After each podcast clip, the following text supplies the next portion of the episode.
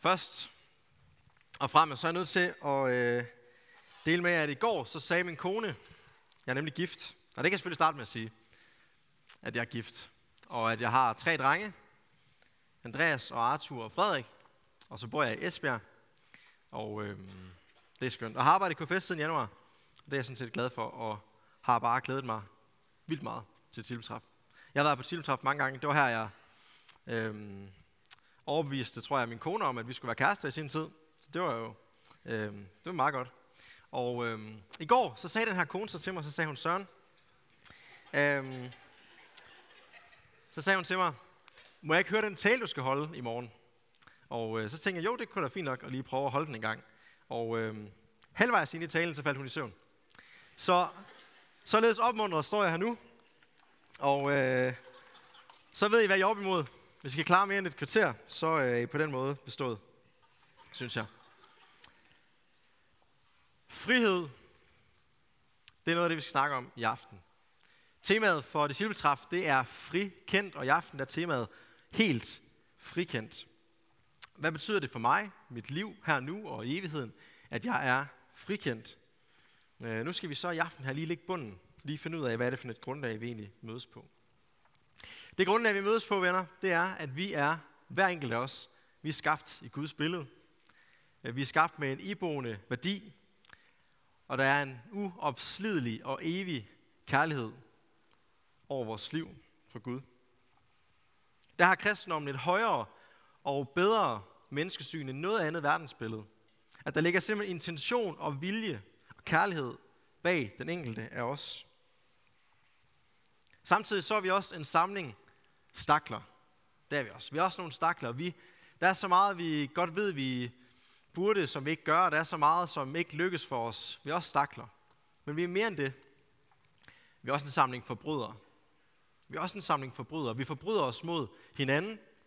Vi forbryder os imod Gud. Og ofte gør vi det med fuldt overlæg. Og her har kristendom det mest realistiske syn på mennesket af alle verdensbilleder, hvis I spørger mig. En af mine venner, som er præst, han øh, fortalte mig i sidste uge, at han havde konfirmander, og så øh, havde de så om djævlen, og en af konfirmanderne spørger ham, hvad er det egentlig lige problemet med djævlen er? Og så svarer min ven der, at det er, at djævlen han vil selv sidde på tronen. Og så svarer den her konfirmand bare knæstørt, hvem vil ikke det? Og, og, det? og det er jo sådan set meget rigtigt, ikke? Så kan konfirmander være så skarpe. Det er jo, det er jo grundsynden, ikke? Det er stoltheden, det er, at vi vil gerne selv sidde på tronen i vores eget liv. Og den der idé, som, øh, som der er nogen, der fremfører i dag, at egentlig så er vi alle sammen på bunden, at vi gode, men så er der noget udefra, som ødelægger, så er der noget udefra, som korrumperer os. Den køber jeg simpelthen ikke. Den køber jeg simpelthen ikke, den idé. Jeg ved godt, at i mit hjerte, der bor der noget ondt. Og det kan jeg godt indrømme for jer, og det kan I bare indrømme for hinanden. Det kan vi tage helt stille og roligt, fordi Jesus han har givet os alting. Han har gjort os helt frikendte, så vi er frigjorte og tilgivende forbrydere. Det er det grundlag, vi mødes på. Og det bliver vi aldrig færdige med at tænke over og arbejde med og snakke om, hvad det egentlig, det betyder for vores liv. Hvad er det egentlig, det betyder, den her sandhed over vores liv? Hvad er det egentlig for en frihed, det sætter os i? Og jeg håber sådan, at discipletræf for mig og for jer, det bliver nogle dage, hvor vi har mulighed for at tale om de her ting. Og at vi på ny må blive styrket i troen på syndernes forladelse og i frimodigheden i vores tro. Igennem samtaler og seminarer og taler og lovsang og pjat og pjank og alt det Det er mit ønske for det her discipletræf. Vi skal prøve at læse en samtale sammen, som Jesus han har. Øhm, ja, måske kommer den der, hvem ved. Ellers står den, uh, yes, og det står i Johannes evangeliet kapitel 8 fra vers 31. Jesus sagde nu til de jøder, som er kommet til tro på ham, hvis I bliver i mit ord, er I sandelig mine disciple, og I skal lære sandheden at kende, og sandheden skal gøre jer frie. De svarede ham, vi er Abrahams efterkommere og har aldrig trællet for nogen. Hvordan kan du så sige, I skal blive frie? Jesus svarede dem, sandelig, sandelig siger jeg en hver, som gør synden er syndens træl, men trallen bliver ikke i huset for evigt, synden bliver der for evigt. Hvis altså synden får gjort jer frie, skal I være virkelig frie. Jeg ved, I er Abrahams efterkommere, men I vil have mig slået ihjel, fordi mit ord ikke når ind til jer. Jeg siger, hvad jeg har set hos faderen, og I gør også, hvad jeg har hørt af jeres fader. De svarede, vores far er Abraham. Jesus sagde til dem, hvis I var Abrahams børn, ville I gøre Abrahams gerninger. Men nu vil I have mig slået ihjel, et menneske, der har sagt jer sandheden, som jeg har hørt af Gud. Sådan gjorde Abraham ikke. I gør jeres fars gerninger. der sagde det til ham, vi er ikke uægte børn. Vi har kun én far, og det er Gud. Jesus sagde til dem, hvis Gud var jeres far, ville I elske mig, for det er fra Gud, jeg er udgået og kommet. Jeg er ikke kommet af mig selv, men det er ham, der har udsendt mig. Hvorfor forstår I ikke, hvad jeg siger? Fordi I ikke hører mit ord. I har djævlen til far, og I er villige til at gøre, hvad jeres far lyster. Han har været en morder fra begyndelsen, og han står ikke i sandheden, for der er ikke sandhed i ham. Når han farer med løgn, taler han ud fra sig selv, for løgner er han og fader til løgnen. Men jeg siger sandheden, derfor tror I mig ikke. Ja.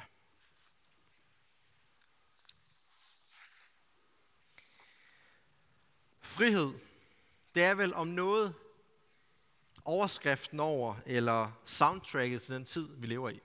Frihed. Som om det er det højeste gode. Jeg skal have frihed til at være den, jeg vil være, gøre det, jeg vil gøre, og ingen skal stå i vejen for min personlige frihed. Og hvad har kristendommen med det at gøre? Hvordan er det lige, kristendommen sætter mig fri? Hvad har kristendommen med frikendelse at gøre? Er kristendommen ikke det modsatte, kunne man måske spørge. Kristendommen, det binder mig jo op på en bestemt sandhed. Og det betyder jo, at jeg egentlig er mindre fri til at tænke og handle og agere. Uden Jesus kan jeg jo egentlig være mere fri. Være helt min egen, så at sige. Det er en kritik, jeg har mødt, og I har sikkert også mødt det, og måske har I også selv tænkt det fra tid til anden. At det her med at lægge sig ind under en sandhed med stort S, sandheden, at det sætter jo nogle begrænsninger. Og prøv at se, hvordan jøderne de reagerer. Jesus han kommer og siger, jeg kan sætte jer fri. Og de er sådan, jamen Jesus, vi er frie. Hvad snakker du om? Vi har ikke brug for at blive sat fri. Og må ikke der er mange, der reagerer sådan, også i dag, når vi kommer og siger, at øh, kristendommen kan sætte os fri. Måske reagerer vi selv sådan. Det kan jo egentlig være ret provokerende at få at vide, at vi har brug for at blive sat fri. Ligesom at øh, budskabet, Jesus han kan tilgive dig. Det kan, også, det, det kan også godt være lidt provokerende. Det har jeg selv oplevet, at, at øh, folk, folk de siger, tilgivet, jeg har ikke gjort noget forkert. Du skal ikke komme og pådutte mig en eller anden skyld. Det kan faktisk være ret provokerende. På samme måde med frihed. Jesus skal sætte dig fri. Fri? Nej tak. Jeg er sandelig fri. Og Jesus han er ret provokerende. Det skal vi ikke prøve at tage fra ham eller nedtone. Han gør heller ikke ligefrem selv noget for at pakke det ind. Han kalder sådan set Guds øh, folk der. Han siger til dem, I er djævelens børn. Det tænker jeg er øh, rimelig provokerende at få at vide. Men der er noget med friheden. Der er noget med friheden, som vi har misforstået, hvis vi tror, at frihed det handler om autonomi. Altså auto, selv og nomos, en lov. Det er, at vi selv laver vores egen lov. Det er, at vi selv er øverste autoritet i vores liv. Uafhængig Tidligere har man forstået frihed som friheden til at gøre det, som jeg burde gøre. Men det er som om, at i dag så er frihed blevet frihed til at gøre alt det, jeg gerne vil gøre, alt det, jeg har lyst til. Og det er ligesom temaet i fortællinger, lige fra børnefilmen Frost til alle mulige YouTuber og serier og film og alle mulige steder. Så er det ligesom en eller anden fortælling. Det her med, at jeg skal være helt fri. Jeg skal gøre lige, hvad der passer mig. Og det er som om, at det værste, du kan gøre i dag, det er nærmest det, at du lader dig begrænse hvis du lader noget stå i vejen for dig, hvis du stiller dig under en autoritet, hvis du ikke er helt din egen, ikke at gøre det, du selv har lyst til. Det er som om, at det nærmest er blevet den største synd. Det er, at man ikke er tro mod sig selv, kan man også sige. Du skal jo være fri, ikke? Du er fri. Det er som om, vi har afskåret individet, den enkelte af os, vi har afskåret individet fra naturen og fællesskabet og det guddommelige, så vi står alene.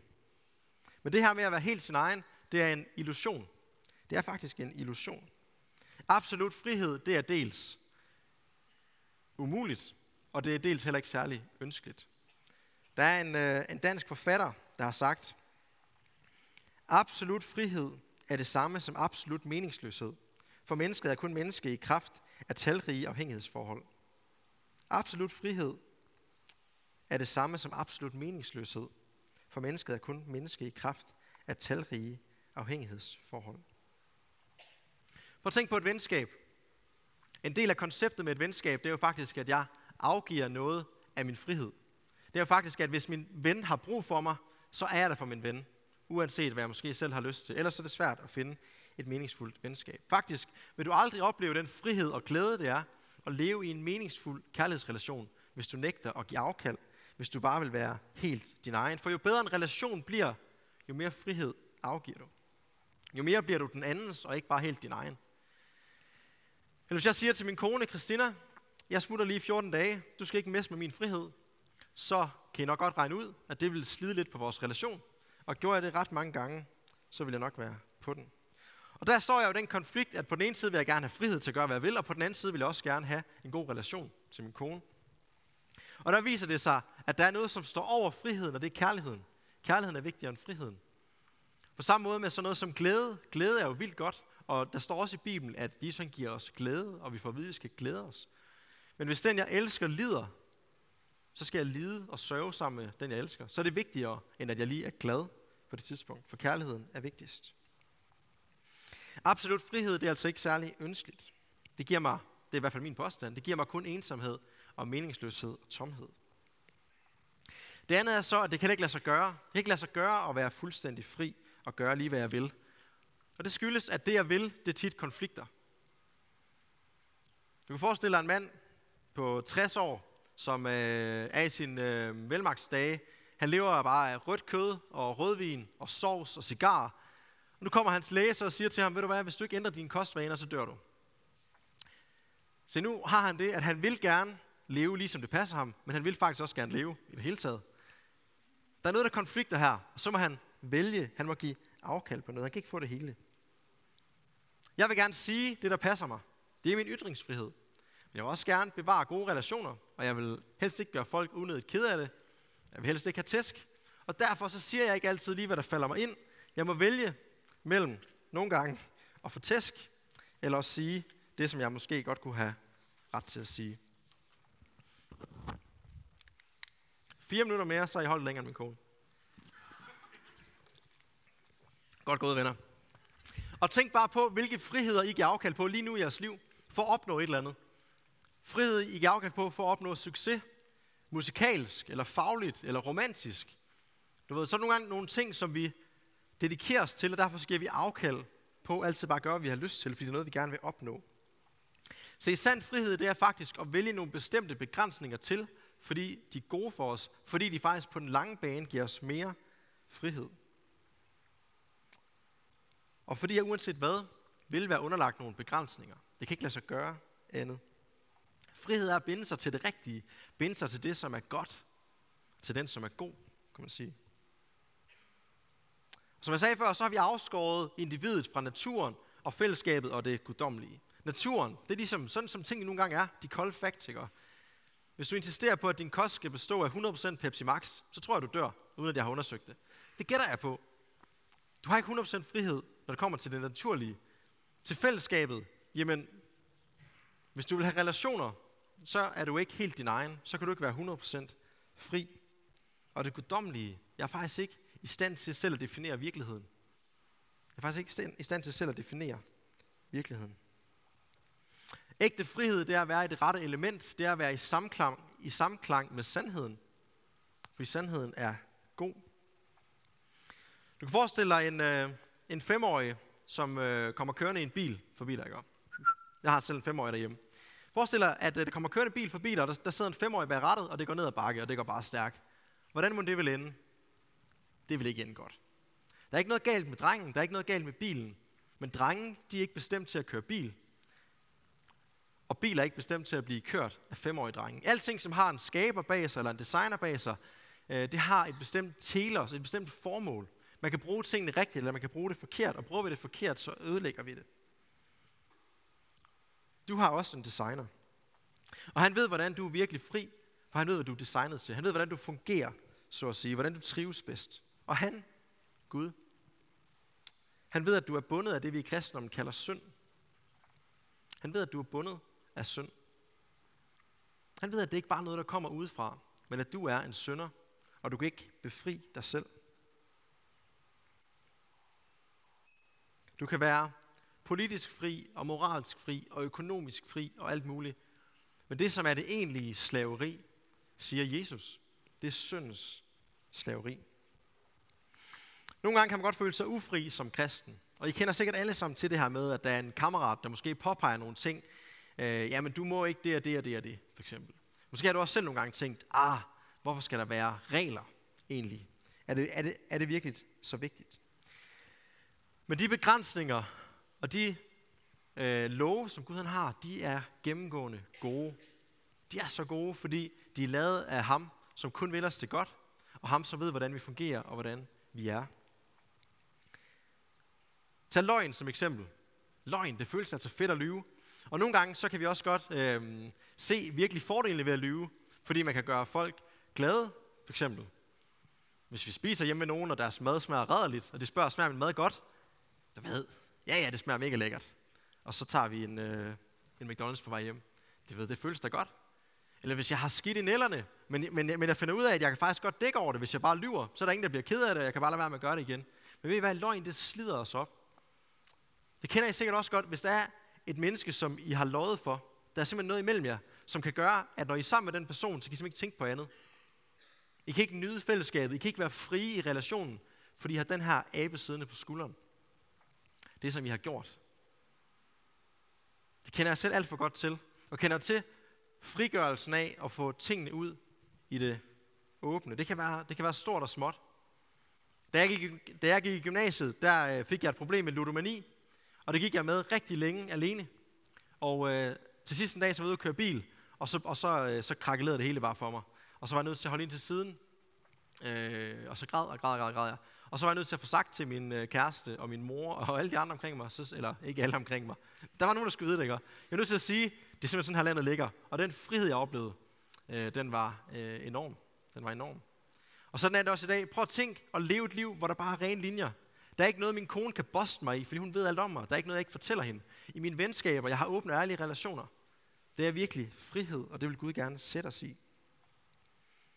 Givertjeneste, et mærkeligt ord, ikke? men det her med, at vi giver vores penge som kristne, skal du virkelig skal du give væk af dine penge? Dem har du da selv arbejdet for. Ved I hvad? Penge er noget af det, der kan binde os allermest. Og det, at vi giver væk af vores penge, det er en gave fra Gud, som sætter os fri, så vi ikke bliver fanger af, af, af pengenes slaveri, og så vi ikke bliver så nøjeregnende og nærige, og så vi bliver holdt i et taknemmelighedsforhold til Gud, fordi vi bliver mindet om, når jeg, når jeg det er rigtigt. Det er derfor, jeg giver. Det er en gave til os, han vil sætte os fri. Eller sex. Ej, må jeg virkelig ikke dyrke sex øh, uden for ægteskab? Nej, fordi ham, der har fundet på os og fundet på sex, han siger, ved I hvad? Sex, det hører til i ægteskabet, fordi det er der, det er godt. Det er der, du ikke bliver fanget i det. Det er der, hvor sex ikke kommer til at handle om dig selv eller præstationer, men sex kommer til at handle om kærligheden mellem to mennesker. Sådan har Gud villet sætte os fri. Og Jesus han siger så, at den, der gør synden, er syndens træl. Her mener han, den, som lever i overensstemmelse med synden, den, som siger ja til synden, er syndens træl. Og du kan enten være bundet til synden, eller du kan være bundet til Kristus. Der er ikke nogen mellemvej. Og vores designer, Gud, han ved, at vi ikke kan befri os selv. Han ved, at vi kan ikke selv komme ud af syndens slaveri. Og han kalder så, Jesus han kalder så jøderne her for slaver. Det kan de ikke forstå. De kan ikke forstå det, fordi de har jo Gud til far, og de er jo øh, Guds folk, og de er Abrahams børn, og de, de forstår simpelthen ikke, at, øh, at det skulle være tilfældet med dem. Men så længe Gud er din chef, så længe Gud han bare er Gud, så vil du være en slave. Og det Jesus han kan gøre, det er, at han kan gøre Gud til din far. Han kan sætte dig ind i et helt nyt forhold til Gud, en helt ny relation. Det er fint, at du knokler, det er fint, at du græder, det er fint, at du længes, det er fint, at du giver. Alt det her det er meget fint, men det kan ikke ændre på din grundlæggende stilling over for Gud. Det kan kun Jesus. Måske tænker du også lidt ligesom jøderne, tænker, prøv at høre, jeg er jo med i den rigtige klub. Det kan være KFS, det er jo en ret fed klub. Øhm, det kan være den familie, du kommer ud af. Det kan være den kirke, du kommer i. Det kan være den måde, du lever dit liv på. Du tænker, jamen prøv at her, Jesus, jeg gør dig alle de her rigtige ting. Det er bare ikke det samme. Det er ikke det samme, som om du lever med Jesus eller ej. Og djævlen, han er en morder og en løgner og har været det siden begyndelsen, siger Jesus. Og modstillingen til det, det er jo så Jesus. Det er jo så sandheden. Og Jesus han siger, at sandheden skal sætte os fri. Sandheden skal sætte os fri. Hans sandhed skal sætte os fri. Da jeg gik på efterskole, der havde vi sådan noget med, at øhm, når vi gik og bildte hinanden ting ind, det var måske meget mig, der bildte folk ting ind. Det kan I høre nogle anekdoter om, hvis I har lyst. Nå, det bliver ikke nu. Øhm, når så folk de virkelig var presset, og nu skulle man altså vide, om det var rigtigt det der, så havde vi sådan noget med, at så sagde vi, helt ærligt, sandheden vil sætte dig fri. Og så sagde man sandheden, fordi så, det, som om, så, så ramte man lige en knap sådan, ja okay, det er rigtigt nok, jeg burde ikke at lyve. Øhm, og så fik man så sandheden at vide. Sandheden sætter dig fri. Så det gik vi meget og sagde til hinanden, sandheden vil sætte dig fri.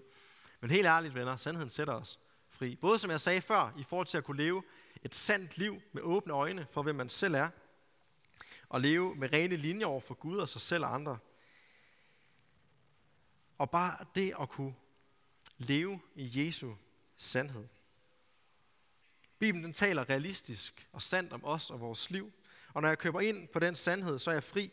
Fri fra at skulle føle mig frem i livet, hvad der er sandt. Fri fra at skulle præstere. Fri fra at skulle have en facade på, når jeg ikke kan præstere. Så viser det sig faktisk, at det her med at tilslutte sig en sandhed med det store S, det er faktisk frihed. Det er faktisk frihed. Friheden til, at jeg ikke selv skal skabe og definere hele tiden, hvad der egentlig er sandt. Også hvad der er sandt om mig. Jeg tror på, at uh, sandheden, den kan jeg læse her i min bibel. Det kan faktisk læse Guds ord. At Gud han taler til mig igennem det. Og det er faktisk en enorm frihed, at sandheden er noget, der står uden for mig. Sandheden er noget, som står uden for mig. Sandheden er Jesus. Uanset hvordan jeg så forstår det og forholder mig til det. Måske er nogle af jer kommet på discipletræf på jagt. Da jeg gik i første G, der var det på jagt for at lukke en aftale, jeg ikke havde noget at lukke på efterskolen. Øhm, og, øhm, og det gik jo som sagt godt. Måske er nogle af jer på jagt efter den der følelse, I ved det godt, ikke? At blive fyldt af Jesus. Som sådan en lejr kan give, som lovsang måske kan give. Og fint med det. Det er godt. Det er godt at søge bekræftelse. Det er godt at søge glæden. Men vi skal ikke søge det for lige igen at finde ud af, er det egentlig rigtigt? Er det egentlig rigtigt, det der med Gud? Er det rigtigt? For det er uafhængigt af, hvad vi føler. Det er ikke følelsen eller den stærke tro, der frelser os. Det er Jesus, der frelser os. Det er ikke Jesus og gode gerninger, eller Jesus og ritualer og religiøsitet, eller Jesus og mine følelser. Det er Jesus og intet andet. Sandheden er Jesus. Og der er nogle fakta, der gør, at jeg ikke kan være helt fri, som vi har set naturens og fællesskabets begrænsninger.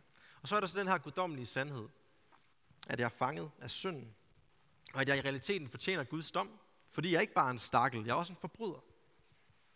Syndens løn er død. Synd fører til død, står der i vores Bibel. Så hvis jeg må leve, så må jeg befries fra synden. Og her hjælper det altså ikke at forbedre sig. Det hjælper ikke at forbedre sig. Fordi synden er ikke dybest set et moralsk problem. Jeg kan ikke bare få en bedre moral, og så blive mindre en synder. Synd er et eksistentielt problem. Det er fordi, jeg er en synder, der fortjener Guds dom.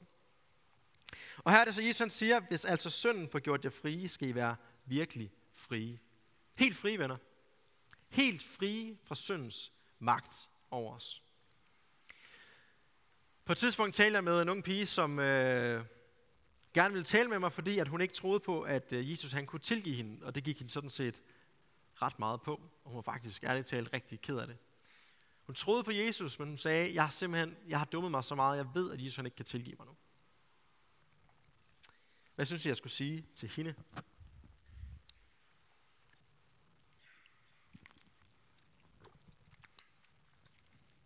Jeg spurgte hende sådan set bare, om hun kunne fortælle mig, hvad det var for noget synd, Jesus han døde for. Så sagde hun, øh, hvad mener du? Så sagde, hvad, hvad er det for noget synd, Jesus han døde for? Så sagde hun, det var jo alt synd. Så okay. Kan du forklare mig, hvorfor din synd ikke indgår i al synd? Nej, det kunne hun så ikke forklare mig. Okay. Og det blev faktisk, det blev faktisk til frihed for hende. Hun skammede sig, og hun kunne ikke tilgive sig selv. Og hun, var ikke, hun kunne ikke rigtig forstå, at Jesus han kunne tilgive hende. Men det blev faktisk frihed, at uafhængigt af det, Jesus han lader sig ikke sådan lige stoppe af, om vi føler det eller ej. Fordi sandheden stod uden for hende, det blev faktisk en frihed for hende. Ja, Jesus han er død for al verdens synd, også min.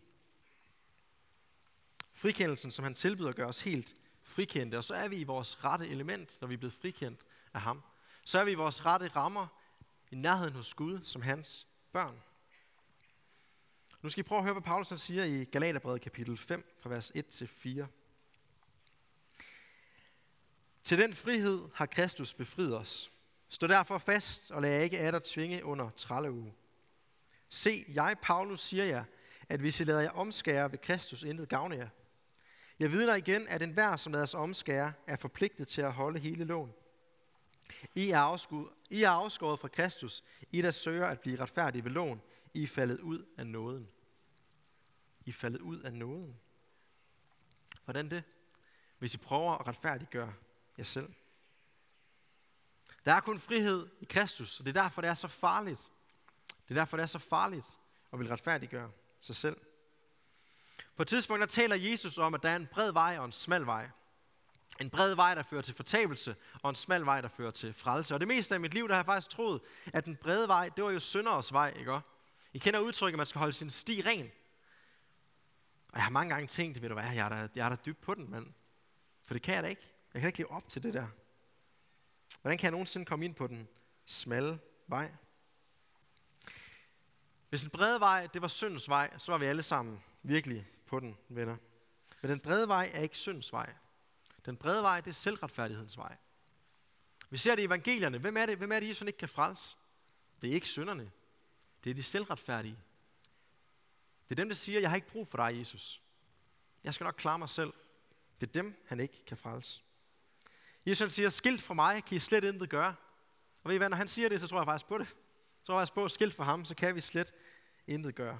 Men sammen med ham, så kan vi sige, ja, vi synder, men synden har ikke noget på os. Ja, vi bryder Guds lov, men loven har ikke noget på os. Ja, vi skal dø en dag, men vi skal leve evigt sammen med ham hjemme hos vores far. Når vi er del i Jesus, så har synden gjort os frie. Og alt det bliver vi givet i vores dåb, og bliver vi i det, så står hans løfter fast, og så er vi helt frikendte. Jeg vil gerne slutte af med en parallel. En parallel til øh, israelitterne i Ægypten. Israelitterne, de er fanget i Ægypten, de lever der som slaver. Så kalder Gud Moses og hans bror Aaron og siger til dem, ved I hvad, kunne I ikke gå op til farao og sige, at han skal lade gå? Og det gør de så, og farao han siger, det gider jeg ikke. Så sender Gud en plage. Så siger han, okay, I må gerne gå. Men så siger han, nej, I må ikke alligevel, og det sker så nogle gange. Og der er alle mulige plager. Der er pest og bylder og mørke, og øh, Nilen bliver til blod, og alle mulige forfærdeligheder. Den tiende plage, det er så, at dødsenglen vil gå forbi alle huse. Og de huse, øh, der vil dødsenglen dræbe den første fødte. Med mindre, at man smører blodet fra et lam på dørkarmen til sit hus og spiser det her lam. Det er selvfølgelig et billede på Jesus, som er blevet vores påskelam. Forestil jer nu to naboer. Inde i det ene hus, der bor øh, herr Jakobsen. Og herr Jakobsen, han har hørt det her med, at de skal være blod, blod på dørstolperne, så det gør han. Og så jubler han bare. Han synes bare, det er mega fedt, og han har det bare sådan her, ved I hvad, nu kommer min Gud og frelser mig. Så øh, de øh, får jo serveret det her lam, og de spiser det, og de drikker vin, og de spiller musik, øh, lut og hvad har vi. Og øh, de danser, og øh, når børnene er gået om kul, så har han vidunderlig sex med sin kone, og så falder han i søvn og sover som en baby. Eller ikke en baby, jeg har en baby derhjemme, men altså en, der sover godt. Forestil dig en, der sover godt. Jeg ved ikke, hvem der sover godt egentlig. Det er vel egentlig sådan nogen som jeg. Nå, men inde ved siden af, der bor herr Mordokajsen. Herr Mordokajsen, han har også hørt, at de skal være blod på dørstolperne, så det gør han. Og han tænker, skulle det virkelig kunne redde mig? Skulle det virkelig kunne redde mig lidt blod på dørstolperne? Han har jo set de her ni foregående plager. Og han ved det, som vi kan læse om i Hebræerbrevet, at det er frygteligt at falde i den levende Guds hænder. Gud han er ikke for sjov. Så han er bange. Han er bange, og han beder familien om at våge med ham hele natten. Og de sidder op hele natten og beder, og sveden pipler ned ad panden, og får ingen søvn. Morgen kommer. Hvem af de to familier er blevet frelst? Hvem af de to familier er blevet frelst? Det er de selvfølgelig begge to. For de har gjort, hvad der skulle til. De har smurt blod på dørstolperne. De er frelst ved blodet. Det er håbets genstand, og ikke håbets karakter eller styrke, som afgør, hvad der skal ske. Men hvor er det ærgerligt, at det ikke var begge familier, der festede. Og hvis du er en kristen, hvis du er døbt og tror, så er du fuldstændig fri. Og det er det, jeg håber, du må tro på og opleve. Det er ikke en proces, hvor du bliver mere og mere frikendt. Niks. Det går sådan der. Fra død til liv, fra Guds fjende til Guds barn. På et øjeblik. Det er ikke en proces. Enten er du fri, eller også er du ikke. Det er den objektive virkelighed. Hvis du lægger dit liv i Jesu hænder, hvis du erkender for ham, at du har brug for ham, du lever dit liv med ham, så er du frikendt. Om du er helt overbevist om, og bare hviler i det, eller om du faktisk nogle gange godt kan tænke, kan det virkelig passe? Er det ikke for godt til at være sandt? Jeg håber for dig, at den objektive sandhed også må blive subjektiv for dig. Du må leve i den. Du må stole på, når Bibelen siger noget, så er det faktisk sandt. Og hvis du ikke er en kristen, så har jeg lyst til at sige til dig, at Jesus han siger til dig, kom til mig, og jeg vil give dig alt for intet. Han siger, kom til mig, hvis du er tynget af byrder, og jeg vil give dig hvile. Kom, hvis du tørster, og jeg vil give dig af livets vand. Hvis du er skyldig, så kom til mig, og jeg vil tilgive dig fuldstændig. Kom lige som du er, og så vil jeg tage imod dig med åbne arme. Uanset dit forhold til Jesus, så håber jeg, at du finder lejlighed til at tale om nogen med det i løbet af de her dage, fordi vi, vi er ikke skabt til at gå selv med det. Vi er skabt til at læne os op af hinanden. Med Jesus så lever du i den frihed, at du ved, hvem du er, hvad du er værd, og at han er med dig. Med Jesus lever du i den frihed, at døden ikke har nogen magt over dig. Med Jesus lever du i den frihed, at du har god samvittighed over for Gud. Det er vores dåbspagt. Med Jesus lever du i den frihed, at du kan sætte dig selv fuldstændigt i øjnene. Du lever i den frihed, at du er bundet op til sandheden, til det gode, til det rigtige for dig. Med Jesus får du den frihed, at du lever sammen med ham, der har designet dig, og som ved, hvad du har brug for. Med Jesus lever du i den frihed, at du starter med at få alt foræret. Og derfor kan du agere frit. Du kan, du kan agere frit, du kan bruge din fantasi, dine evner, du kan prøve ting af, du kan ombestemme dig, du kan fejle, du kan holde til, at der er nogen, der er bedre end dig. For dit liv det afhænger ikke af, hvordan du præsterer, hvordan det går dig, hvad du føler. Dit liv det afhænger af Jesus og hans nåde. Den skulle jeg hilse at sige, den er nok af også til dig. Hvis altså synden får gjort jer frie, skal vi være virkelig frie. Lad os bede sammen.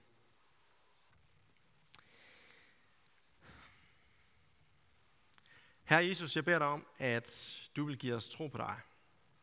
Helligånd, jeg beder dig om, at du vil pege på Jesus. Og øhm, du vil give os du vil give os af din nåde i overflod. Og at vi må tro på at leve i den frihed, som du giver. Og at vi må stole på dig og dine løfter. Og stole på, at den ægte frihed, den er i din sandhed. Og du vil hjælpe os til at sige nej til Satan og al hans løgn, som prøver at friste os med alt muligt, som dybest set vil ødelægge os. Og beder dig for den her aften og den her discipletræf, vil du give den enkelte af os, hvad vi har brug for for dig. Og kom snart igen, Jesus, som du har lovet os i dit navn. Amen. Nu vil der lige være et par minutter, hvor du bare